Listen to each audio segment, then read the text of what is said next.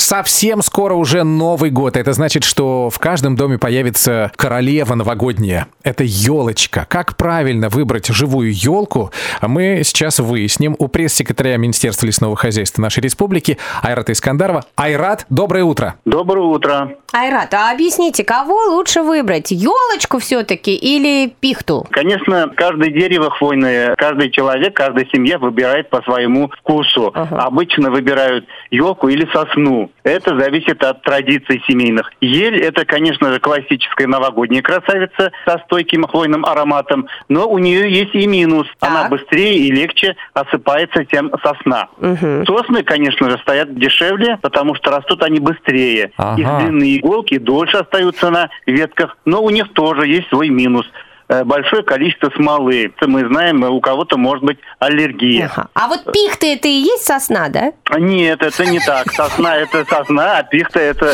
совершенно другое. Я спросила про пихту. А хвойное, хвойное дерево это другая порода. Пихта тогда чем отличается и в чем ее польза и в чем ее минус? Пихта у них коротенькие иголочки, и она более, более как бы на ощупь более мягкая и не колкая, скажем так.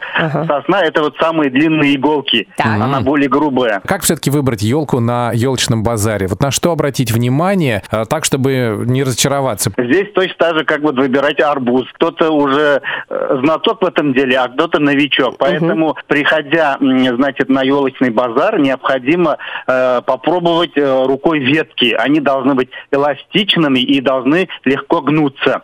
Посмотреть надо на ствол. Он должен, тоже должен быть покрыт иголками. И вот э, можно, конечно, разломить иметь пару хвоинок в руке. Если появляется характерный ароматный, э, значит, э, приятный запах, то это, значит, нормальное дерево. Ага. Сразу э, необходимо обращать внимание на срез ствола. Если на нем есть широкая темная кайма, дерево простоит недолго. Так. Ну и вот точно как с арбузом, постучать стволом о землю. Ага. Иголки от ударов не должны осыпаться. Сколько Понятно. советов интересно. Хорошо.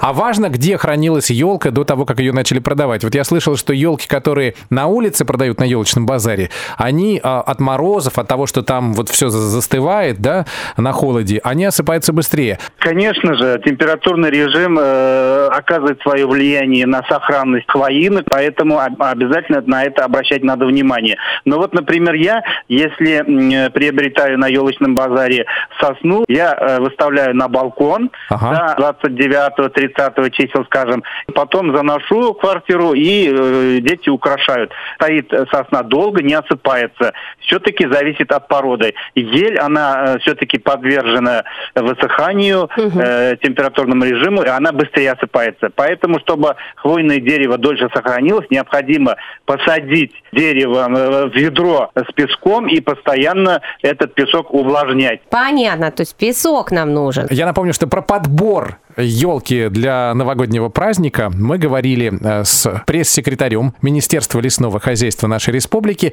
Айратом Искандаровым. Айрат, вас с наступающим Новым годом!